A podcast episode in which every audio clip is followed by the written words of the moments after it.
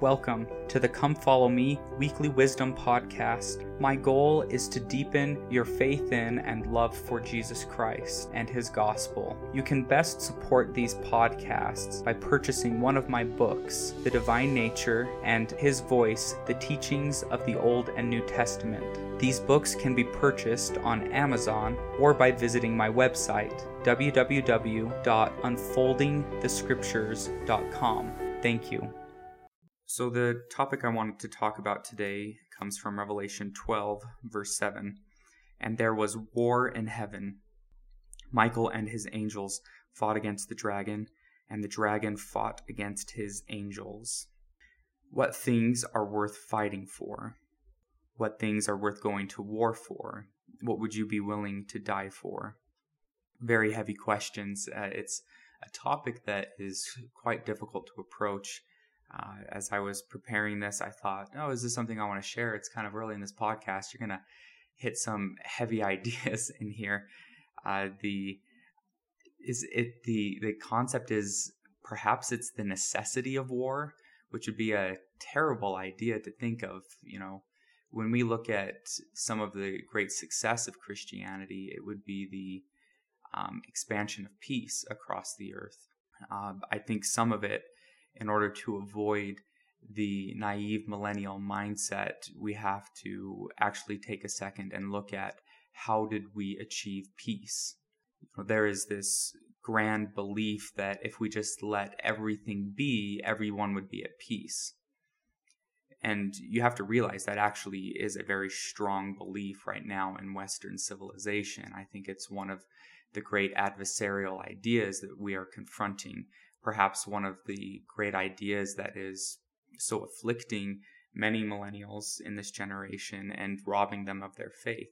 They genuinely believe that if we just removed all of culture, removed all of our past, our history, all of our religious ideals, our values, then we would be at peace. The only reason we have war, the only reason we've had these very dramatic and tragic events occurring is because of value. It's a very deep philosophical idea of why do we have war and why do we have conflict. So the word war in Greek is polemos, and the best translation is war. I wouldn't actually lessen the term by using some of its other uses of polemos would be battle or strife. The ultimate idea of war is war is kind of the grand telos of a battle or a strife. We hope to be able to resolve our conflicts without, you know, a violent warfare and the shedding of blood. And the way we've been able to accomplish that in Western civilization, for the most part, is we've been able to have forums such as debate and discussion where we actually war with our words and not with guns and fists and swords and things like that. But the reason why I believe I, I want to focus on this verse of war in heaven and actually drive in so much the concept of war because it fits into place of one of the grand realities of existence. A fundamental reality of mortal existence is a warlike state. Wars repeatedly showing up in history. There's conflict in our daily life. There's ongoing conflict in the world, and there's internal conflict as well. And so, to to look at reality outside of a context where there isn't a conflict and there isn't some sort of warfare is, in my opinion, extremely naive. So the fact that we have this conflict would beckon the question of why. Why do we have the conflict and what does it arise from? So, in order to answer this question, we get to one of the great questions of the function of religion and what religion is. Today, we live in a world that is predominantly materialistic, and they view religious concepts and teachings and principles within a materialistic perspective because that's the predominant perspective of our day. However, is religion designed as a materialistic perspective of the world, or is it a different perspective of the world? When I try to define materialistic, it is material. So you're looking at atoms, you're looking at quarks, you're looking at molecules, elements, organs, tissues, carbon, hydrogen, oxygen, phosphorus, you know, all of these materials. And you could even then break them down into things like chair, bed, wall, table. You can obviously see what's directly in front of me. And, you know, there is a lot of power that we've acquired in Western civilization by our attempts to honestly describe and look at the world as it is. However, material is not the predominant realm that we live in. It's only half of the world. So half of our of our existence is material, and I would actually say the lesser part of the world is material because you know it it gives us more of a background for us to to do the actual living. The actual living that occurs is in a completely different realm. Now this realm has many different phrases and names. We can call it the transcendent, you can call it the spiritual, you can call it the psychological. Fundamentally, this realm is not designed to focus on what things are in any materialistic sense. Rather, it is focused on how we should act. How we should act, what we should do, and the meaning of things. It is a realm in which narrative occurs. It is a realm in which there is value. So if you are looking at things solely materialistically, there is no value. I say that again. If we look at things purely materialistically, there is no value. There's who, you know, we can give things names, but to ascribe any type of meaning, significance behind any type of material object, carbon, hydrogen, you could even bring this into larger things the earth, a tree, a lion, a person, Dave, John, Sally, Jane. What what you if you're just looking at them as material, there is no value. There's nothing that actually distinguishes one thing from another in terms of their value. It's all this completely neutral playing field. And so the idea is if we extract value from things, then we would have peace. Well, doctrinally, the way that we would look at this is we have the context here of Revelation 12:7, the idea that there is war and conflict in heaven, but also this gets expanded in Second Nephi where we have the opposition in all things. It's not that we would go to a place of peace because peace itself has a inherent value and significance in it. It would basically be going into a place of nothingness.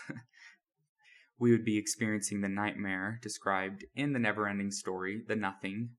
So that would be pretty terrible but but there is this horrible conflation that has occurred within modern philosophy that suggests look if we just purely adopt a materialistic perspective of the world then we will have peace. We'll have nothing but compassion love peace sunshine lollipops and rainbows. That is a terrible terrible assumption in life what they're what they're doing is hey you know all those grand values that we've been able to extract through religious ideals over the last millennia well maybe we can just assume that all of the good things will just naturally emerge and grow if we can just slay religion take that away and remove it then all we'll have is the good. The reality is you know, if you slay all significance and meaning, you'll take away good and bad, and you'll just be left with nothing. This grand nihilistic whole where there is no action, there's no life, there's no movement, and all things basically die. You have that option if you're going to destroy meaning and value. The I, it's not even worth really driving any more of the philosophical discussion because it's better just to say if you look at a human being it is impossible for a human being to escape the spiritual domain in which he lives. Human beings are living in a world of action. That's the world in which we live. That's a world in which our consciousness actually inhabits. It doesn't seem to be so dramatically concerned with the pillow or the wall or this oxygen molecule. It seems to be concerned with the meaning of things. Who are you? Where are you at in life? Where do you want to be in life? Where should you want to be in life? what should you strive for in life? What things have significance? What things have meaning? That's the primary world in which we inhabit, and that is a spiritual world, and it is separate from the materialistic. So when we're looking at the idea of war in heaven, we have to look at this not so much from the materialistic perspective, which a critic of religion would use to distort the teachings, because most of the distortions you'll see from critics of religion is they have this forced materialistic perspective and they're trying to force the spiritual domain into the material and it just doesn't work. And the one thing that we can agree on is that as you do that, you just basically run into errors. As as people try to force the spiritual into the material, what they end up doing is they're saying, "Oh, this doesn't work here, therefore it's not true." We would just look at that and be like, "Yes, we know that's not true because that whole domain that we're looking at is not the primary domain in which our religious teachings are focused on it is a spiritual realm. It is a realm of narrative and a realm of value and meaning. So, all of that is kind of a necessary precursor to understanding the concept of war in heaven. The most simple conclusion to draw from this is we cannot escape conflict. We cannot escape conflict. It is inevitable. It is sown into your being. It is sown into our existence. There is war. And to deny that is a tremendously harmful thing. And we're starting to see the consequence of that in our society today as we see a great amount of millennials discarding their religious values. They're doing this because there is a tremendous feeling of resentment towards culture, towards structure, whatever form it takes. So if you were in an, a Latter day Saint, Church of Jesus Christ, culture that it's going to be targeted towards that. But anything that's related to Western civilization and the values of the past and the the bedrock of Christianity that we have in the Americas, it's very zeroed in on that. They the resentment is for all of the errors and all of the flaws, and they say everything that is wrong in existence is due to our culture. And there there there is a grain of truth to that that because of our because of the inadequacies in our culture, because of the inadequacies in our religious con- conceptualization, that there has been error. However, they have completely and erroneously discarded all of the good in that thing, and all they do is they they bring in a huge microscope to focus in on the the errors and the faults of the culture. And and you could say this and use this as an analogy for the individual because it's worth looking at the individual to kind of help reconcile the problem that we're seeing.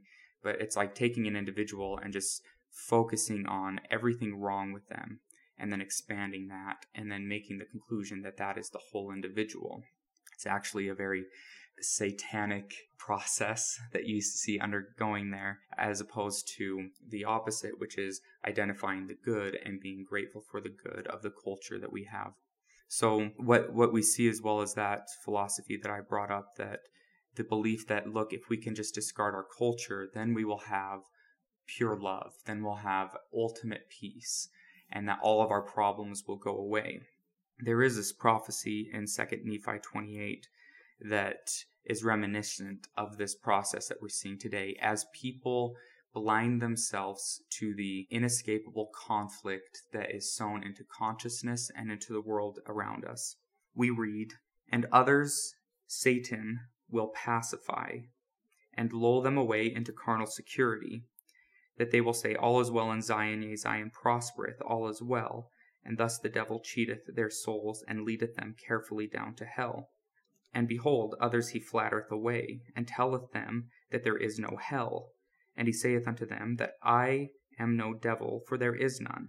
And thus he whispereth in their ears until he grasps them with his awful chains, from whence there is no deliverance. The way I wanted to look at the idea of the war in heaven is to deny the conflict is the same thing as denying that there is a devil. Why is denying a war, denying the fundamental existence of conflict in the macrocosm and the microcosm of the world around us. To deny that is the same as denying that there is no Satan. And whenever you read those verses in Nephi, what you conclude is this ultimate, horrible, destructive naivety that we're seeing rampant in Western civilization today. It is that if we just discard our religious values, then all we'll have is good. That is a very bizarre conclusion to draw, and the only way you can draw that conclusion is by denying that there is evil in the world. So the idea is okay, well, religion, let's just get rid of the whole idea of good. If we can just destroy the concept of good, then there really won't be a standard of evil, and then there will be nothing, like I said before sunshine, rainbows, unicorns, lollipops, and pixie dust. However, what our forefathers would warn us and say, if you discard this, rather than seeing nothing but endless good, what we will see is we will be overrun by sinister forces at play. So you can see this taking place at your in your own life as an individual. If you discard all virtue, if you discard all of your ideals, all of the things that you hold valuable, your culture, then what usually will happen is there will be this possession of immoral forces, not amoral. Amoral meaning without, immoral meaning more of a downward direction. So, what does it mean that there is war in heaven? It means that there are forces in the world that are bent on your destruction. There are forces in the world that are bent on your destruction. Those forces exist in the world as we know it today, that there are individuals, there are groups, there are cultures who would like nothing better than for you and your world and your civilization and your peace and your faith to be destroyed that is true and that exists. And that is one of the fundamental reasons why we have war in heaven. But when I'm looking at the idea of war in heaven as well from a more spiritual or psychological domain, you, it would be the suggestion that within you, within your consciousness and your experience, is that force which is bent on your own destruction. You could label this the flesh. We know well that if one were to just give themselves wholly to the ideology that is programmed biologically within your flesh, that basically civilization itself would cease and we would all be dead. So, this is one of the manifestations of that war and that conflict that there is a force within us that is bent on our own destruction and the destruction of our culture that exists there. However, I often look at the flesh with some degree of compassion as if it were an animal, there is also that within us that is more sinister, that is more malevolent, that has a more satanic spin to it. And those um, that draw towards hatred, that draw towards ire, towards evil, towards violence, all of those things that we would associate with the devil lying, deception, wickedness, evil that that is sown within your being as well. And a denial of that leaves yourself vulnerable to it. There is a verse in the New Testament, specifically in 2 Corinthians 2, verse 11. It reads, Lest Satan should get an advantage of us, for we are not ignorant of his devices. Being left ignorant to Satan's devices is my definition of naivety that I have been using here and it is something that we are facing quite a bit within our world today and is part of the conflict and the war that we are experiencing. And so when we return to the idea of war in heaven, the reason why fundamentally our consciousness is in a warlike state is because we have values. And if there are values, then there is that force within us that exists in us as well as outside of us in the world that is bent on destroying the values that we hold dear. And it will come at you ferociously, it will come at you violently, and you will have to react to that. I know it would be very nice for us to imagine that we would all be like the anti Nephi Lehis, where we can just bury our weapons and, in a grand act of peaceful martyrdom, allow ourselves to be taken. Though there may be some application for that, we often forget the common hymn, Onward Christian Soldier, the notion that the values and things that we hold dear will be attacked, that there will be those who will attack and try to destroy those things that we hold to be valuable. And how are you going to react to that? Would you be willing to die for those things that are valuable? Would you be willing to fight for those things? At what point will you stand up and say no? Will you say no to those forces that are bent on your destruction? In the psychological setting, we often you, would see this language called integrating one's shadow, uh, assertiveness training. It is one of the ways of conceptualizing how to integrate one's shadow is to answer the question of what does no mean?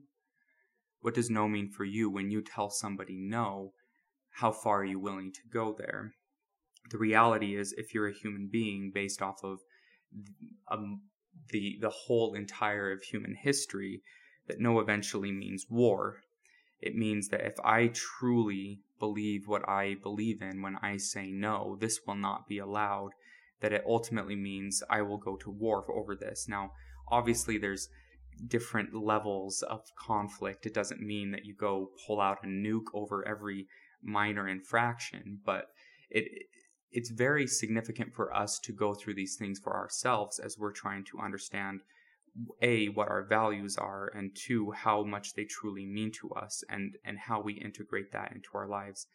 If this truly has value is it possible that there are things in life that are so valuable that they transcend human life? Not in a murderous sense but in the sense of protecting so this is actually going to give you a lot of of a segue into the next section on the Book of Mormon, which has a significant amount of war in there. And it's a way of actually trying to answer some of these deep questions of conflict.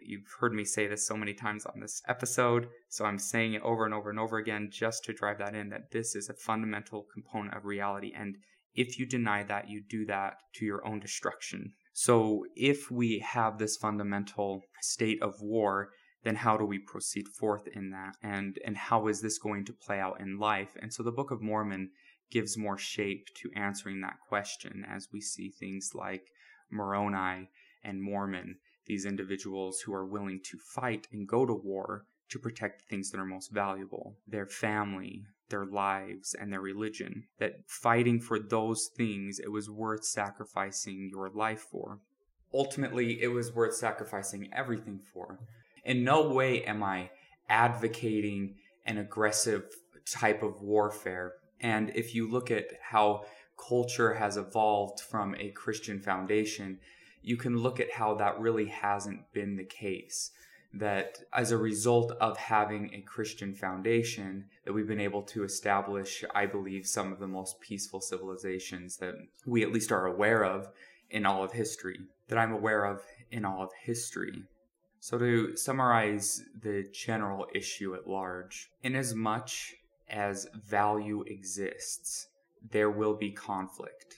That's, that's probably the simplest way of putting it. Inasmuch as value exists, there will be conflict that ensues. And the reason is is values compete with one another.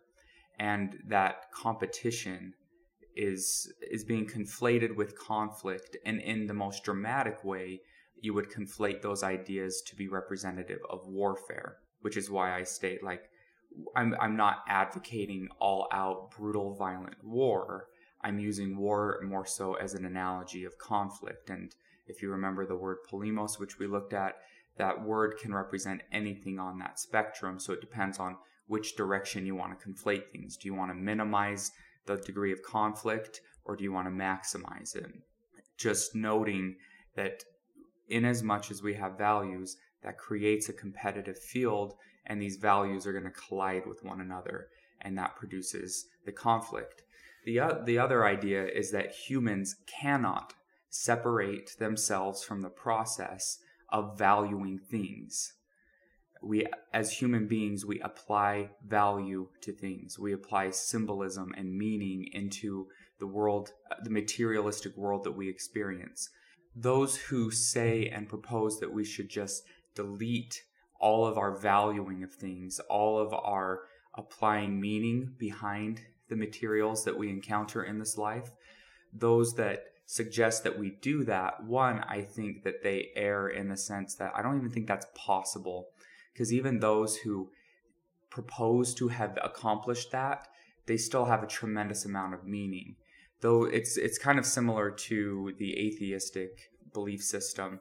They they say in their words, and as they describe their philosophy, they describe a world that is void of meaning, void of a god, and any sort of that symbolism. Yet, what they end up doing is they recreate God and symbolism and meaning in all of their actions.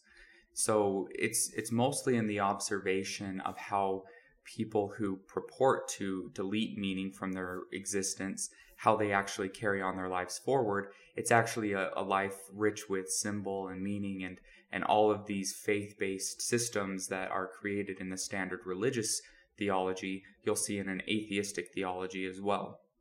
You know, in my studies of Buddhism, there's a lot in there describing things metaphysically of being able to, you know, delete the Maya. And Maya is kind of like a veil around us, and the veil around us is the false meaning that we have applied to the world, which is a really, really beautiful and awesome truism because in many ways we have applied false meaning to the world. The meaning that we have applied to the world, there's uh, degrees of corruption in that.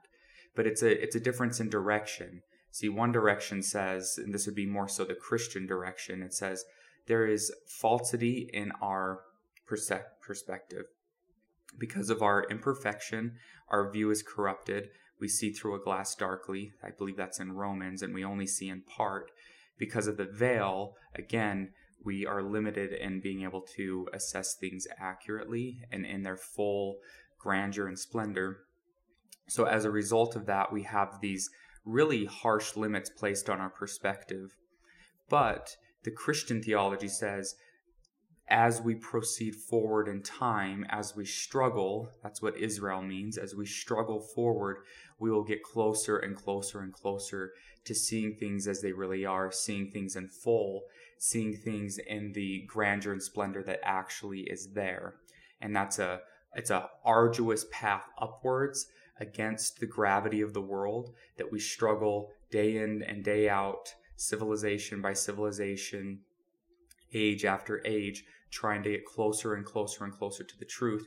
Whereas, eh, and this is kind of a very brief paraphrasing, Buddhism is very complex, but it's more so a deletion. We're going to delete all the meaning. And once you've deleted all of the meaning around you, then as a result of that, all true meaning will just manifest itself and that's the in the nirvana experience so and and i don't want to really that that's that would deserve its own podcast in looking at some of the comparison and contrast between buddhism and that's an oversimplification of buddhism because because the the best way to actually portray buddhism is that they are really trying to focus more on deleting all of the selfish prideful um, corruptible things in life. And as you do that, you're going to bring yourself closer to the a divine, and they wouldn't use the term divine, but I will use that term, that divine revelation of things as they are. So there's there's probably a lot more commonality behind those two perspectives. So as you can tell, I'm very easy to to get derailed. We were going over the summary. Values exist, and that was what I was. The reason I got off on the tangent is I was expressing that individuals and human beings cannot. That's a strong word, and I know exactly what I'm meaning when I say that human beings cannot separate themselves from the process of applying um, values to the materialistic world. That is inevitable. Therefore, the conflicts that we're going to run into are inevitable. And where I ended off was this notion of, well, then, if that conflict is inevitable, one of the main questions is, is how do we proceed in these conflicts? Because if we just allow the natural man to take over, it will actually not make things more peaceful. It will make things more in a violent warfare. And that's one of the things that Christianity has been struggling to escape. And what I pointed out in a very just this is one of those grounding realistic terms is that we haven't fully escaped that. Though we truly want peace, though we've been able to accomplish a pretty incredible society in America and a lot of Western civilization where we've expressed an extreme amount of tolerance to other people and to believe what they want to believe and that we can still have some degree of peace there. Though we've been able to accomplish that, there still is there still are forces out there that would want nothing more than to destroy that peace. And so you have to understand that. We cannot be naive to that because the naivety of that idea has these very dire consequences. There are forces like communist Russia in the early 1900s, Germany and the Nazis. We have North Korea today. There are also other forces and countries out there who legitimately want nothing more than our destruction. And if you were unwilling to stand for what you believed in, then what would happen is, before you know it, North Korea is in your backyard. And before you know it, you're enslaved to a tyrannical, a tyrannical government. And as you'll hear me say this over and over and over again, every time I look at examples in history and in the real world in a large scale, I truly do believe that you can then apply that and say that that exists in the grand community of the psyche, that exists in your own mind. So there are forces that exist within you that would want nothing more than to enslave you, that would take things over if they were given a chance. This is described as, in some of the psychological literature, as the shadow in all men. It must be checked, it must be watched, and in many times that there will be serious conflict and serious battle with those parts of us. And in many cases, what you'll see, and I would say I see this on a daily, if not weekly basis, as you're actually talking with people struggling through psychiatric and mental health problems, it's very common that that tyranny that they are feeling within themselves is very real.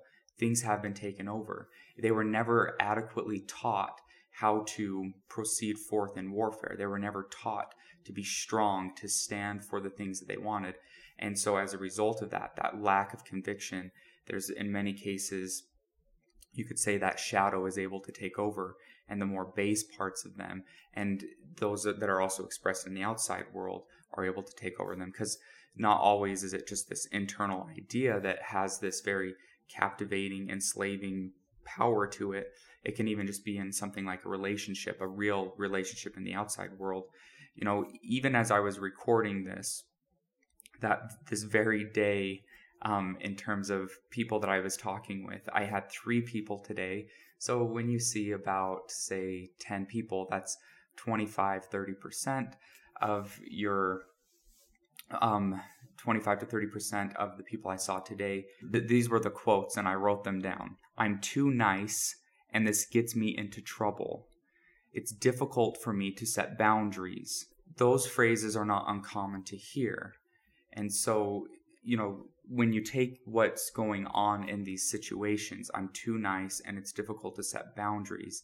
It is this counter principle of of basically holding a line of justice. And here we go. And this was, the, and and I won't have time to go into this. I don't know if I could, if I don't know if I could adequately ex- articulate and express the the complexity of that relationship between justice and mercy. But there is this complex relationship between justice and mercy. It kind of operates very much like the Taoist yin and yang, where they're kind of in this constant motion with one another. And there's times where you need to express a little bit more justice, and there's times where you need to express a little bit more mercy. But we have encountered in many cases, I think, um, a stronger Zeitgeist spirit of our times where a lot of people in Western civilization nowadays, in, in many cases, are, seems strange to say this, but overly merciful. They are too nice. They're unwilling to stand for truth. And then as a result of this, we're starting to see the adversary and these more base forces start to rise higher and higher and higher to the surface. And as they continue to grow in strength and in power, it's actually moving us closer and closer and closer to an impending conflict that ultimately may look something like warfare. So I want you to consider this general topic of that war in heaven and, and what we've discussed in the light with these other verses that we'll see in the book of Revelation. In Revelation chapter 12, verse 12. Woe to the inhabitants of the earth and the sea, for the devil is come down unto you, having great wrath, because he knoweth he hath but a short time. And this is also found in verse 17.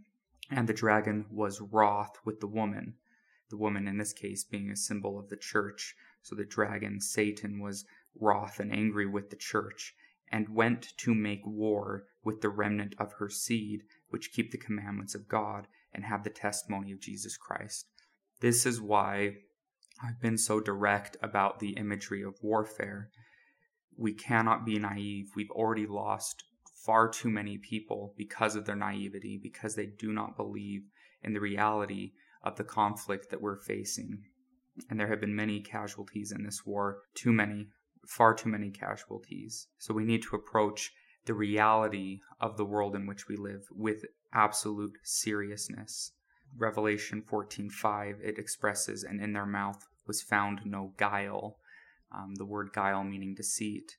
There is no deceit, there is no deception in this reality. We speak this honestly and openly when we discuss the, the, the difficult world in which we live in. Though we have a tremendous amount of peace due to an incredible foundation of faith, there still is much, much work to be done, and there still is a terrible conflict in which we are engaged in, and perhaps ever will be so long as we are kept captive in this mortal life because we have to realize that this is the plan of God. Part of God's plan for us here on earth is to prove us. We will prove them now herewith. It is to test us. It is to test us to see what we will choose, who we will choose to follow, which side of the battle we will end up fighting for. This is one of the great tests in life, if not the great test in life. So that's why we ponder and ask the question which side of the battle will you be found on? Who will you be willing to live your life for? Who will you be willing to give your life for? Now, this is also expressed in Revelation chapter 13, verse 4. It's a very obscure verse, but it's, it's pretty interesting, the principle that it's conveying. It says, And they worshipped the dragon, which gave power unto the beast. The verse continues, but that's really the, the, the only part that I want to focus on. Now, of course, I gave you no context for this.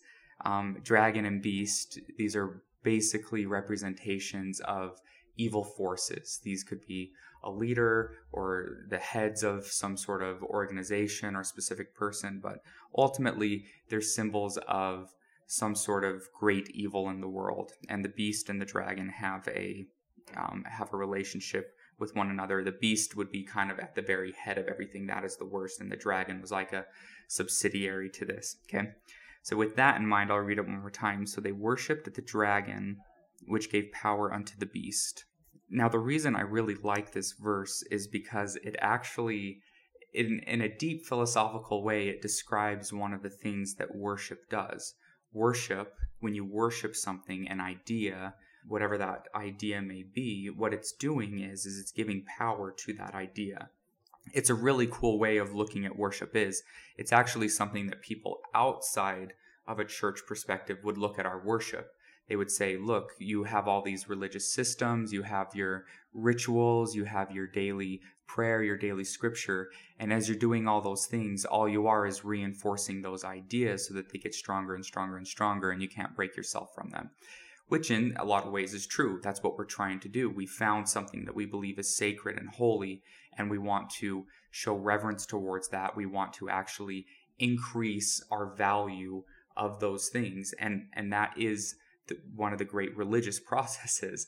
Um, and again, if you're looking at this in terms of like a psychiatric, this happens all the time because people will say there are things that I do value tremendously Yet, when I try to play them out in the real world, they don't manifest as my highest value. My family is what's most important to me. However, at this point in my life, alcohol keeps taking the the prize. It keeps being valued as the highest thing, and I make these decisions in my life that are are causing a lot of internal dissonance and conflict within myself because my family should be more important, and I want to be able to stop drinking alcohol or smoking or pornography or whatever the behavior could be again what it's just representing is internally they have this value system and and something at the top of that is not necessarily what they want to be. And how do you actually um, override that? How do you actually supplant that thing which has taken over has the highest value and put something up higher on it?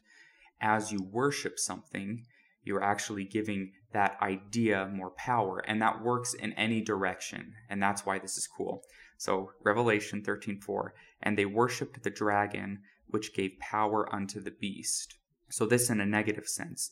And so this you'll see in a lot of the atheistic religions um, as they as they perform their rituals and what is worship because when you look at the the broad teaching of worship in a Christian setting, you find out that basically any action could be a display of worship.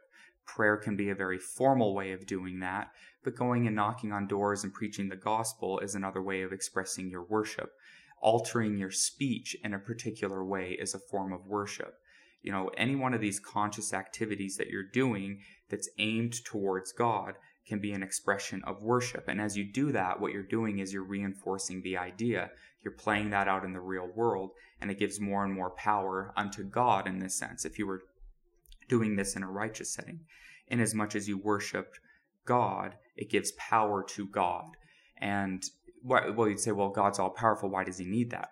Well, it's more, I, that's why I take this in more of a psychological setting is you are trying to put God first in your world, in your life.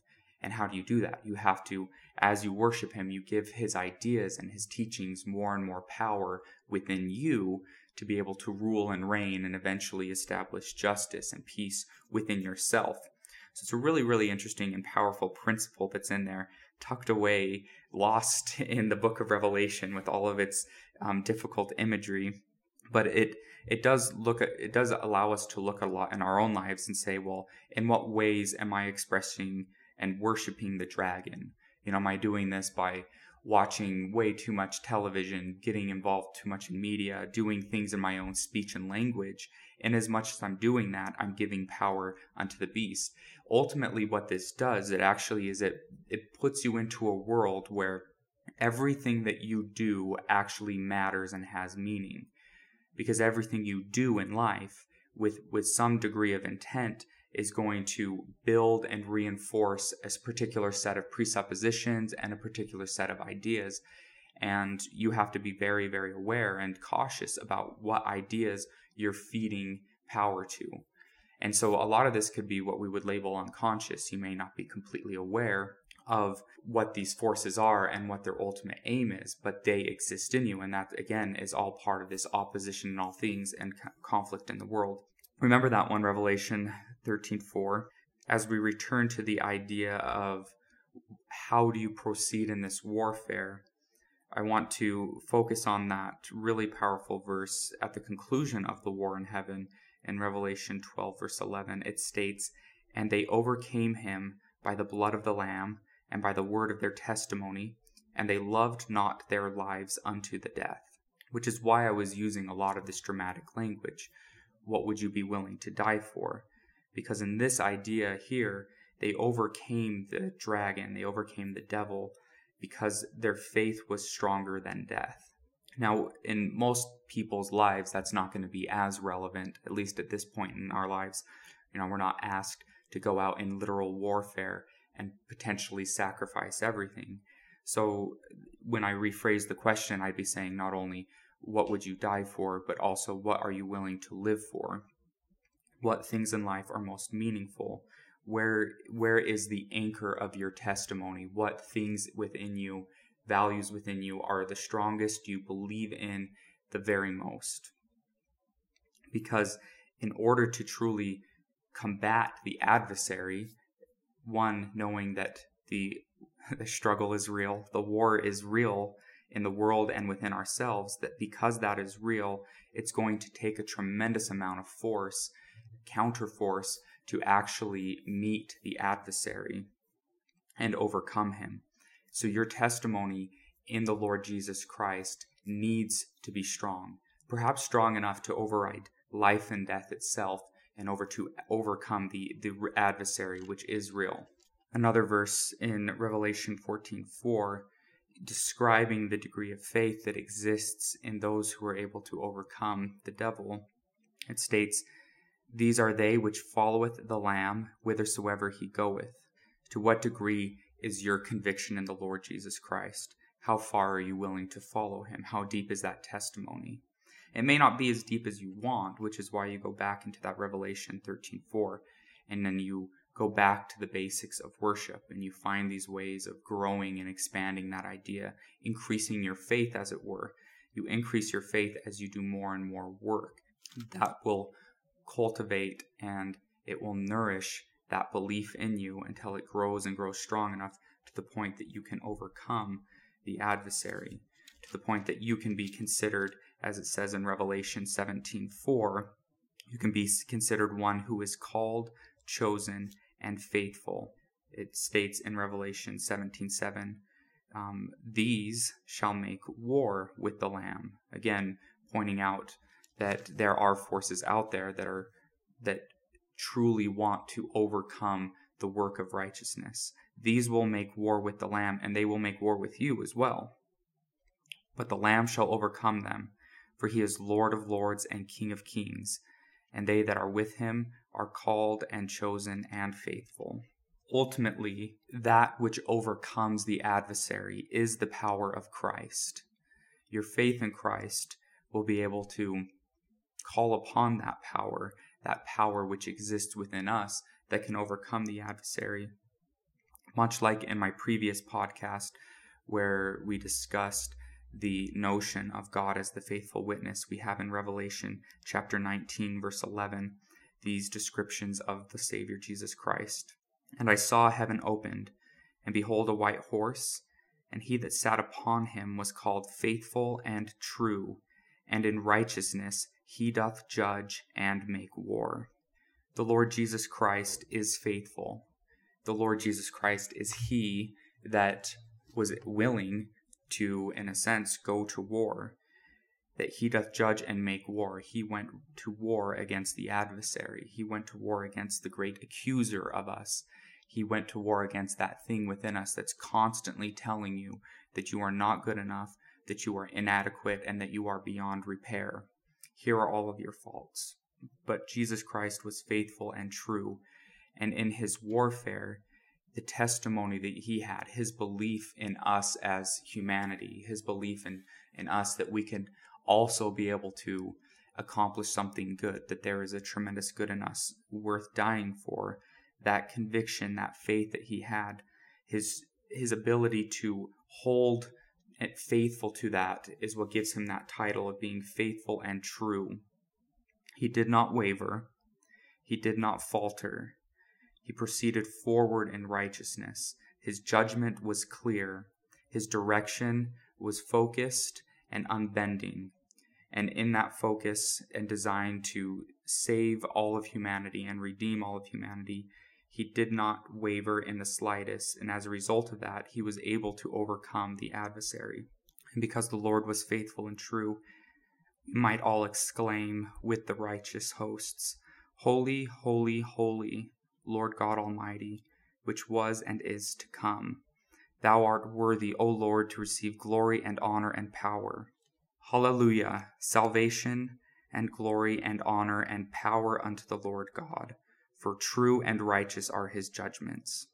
I pray that such praise and adoration for the Lord Jesus Christ will ever be in us, that we will ever rejoice in the great triumph that has come through the Lord Jesus Christ, the great triumphs that have come in the past, and the triumphs that will come in the future, in your future, as we have faith in the Lord God omnipotent, the King of kings and the Lord of lords, who I testify truly is the Son of God who truly is the Lion of the tribe of Judah, the root of David, and he who hath prevailed. I testify of him in the name of the Lord Jesus Christ. Amen. Your support for this podcast is greatly appreciated. Thank you. You can support this podcast by purchasing one of my books, The Divine Nature or His Voice, The Teachings of the Old and New Testament. These books can be purchased on Amazon or by visiting my website, www.unfoldingthescriptures.com. Thank you and God bless.